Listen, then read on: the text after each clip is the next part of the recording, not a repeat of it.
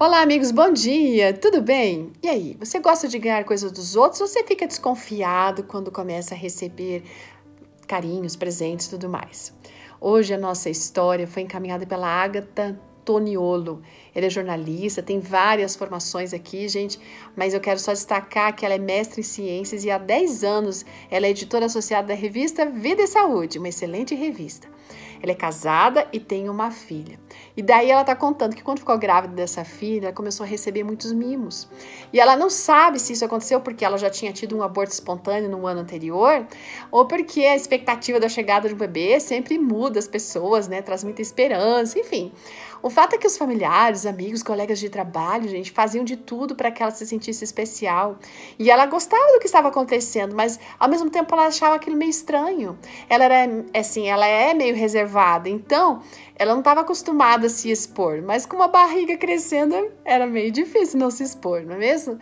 Ela nunca foi do tipo assim, mimada pela vida, porque a vida sempre apresentou dificuldades, coisas desafiadoras e algumas até dramáticas essa coisa de andar segundo a mira, de ser perseverante, de desenvolver autorresponsabilidade, de servir, de, de prover as coisas, sabe? De fazer as coisas acontecerem, isso fazia parte da vida dela e ela desenvolveu isso tudo muito cedo, até esse momento quando ela engravidou que daí todo mundo se encheu de carinhos, de cuidados, e ela estava recebendo, recebendo, recebendo.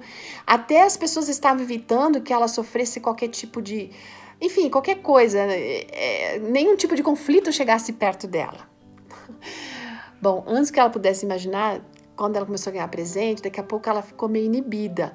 E ela ficou pensando assim: gente, eu acho que eu tinha que dar um presente para essas pessoas que estão me dando presente. Mas isso não é uma loucura? Aí ela percebeu, né? Como a história de vida é, tinha feito ela forte, mas ao mesmo tempo estava fazendo é, ela incapaz de receber qualquer coisa de graça. E sabe que isso é uma coisa interessante que a gente vai se acostumando sempre a fazer, fazer, fazer, que a gente tem dificuldade de aceitar até as coisas de graça que Deus quer nos dar. E ela sempre tinha aquela necessidade de recompensar as pessoas quando elas eram boas com ela. E isso roubava a chance das pessoas serem boas por princípio e não por interesse, não é verdade? Aí ela começou a repensar a sua caminhada com Deus e pôde desfrutar realmente o que significa a graça do Senhor. Por meio dessa gentileza das pessoas, ela também pôde perceber que não é sempre os nossos recursos que vão fazer algo por nós. Em alguns momentos da nossa vida, a gente vai depender totalmente da misericórdia e benevolência do outro.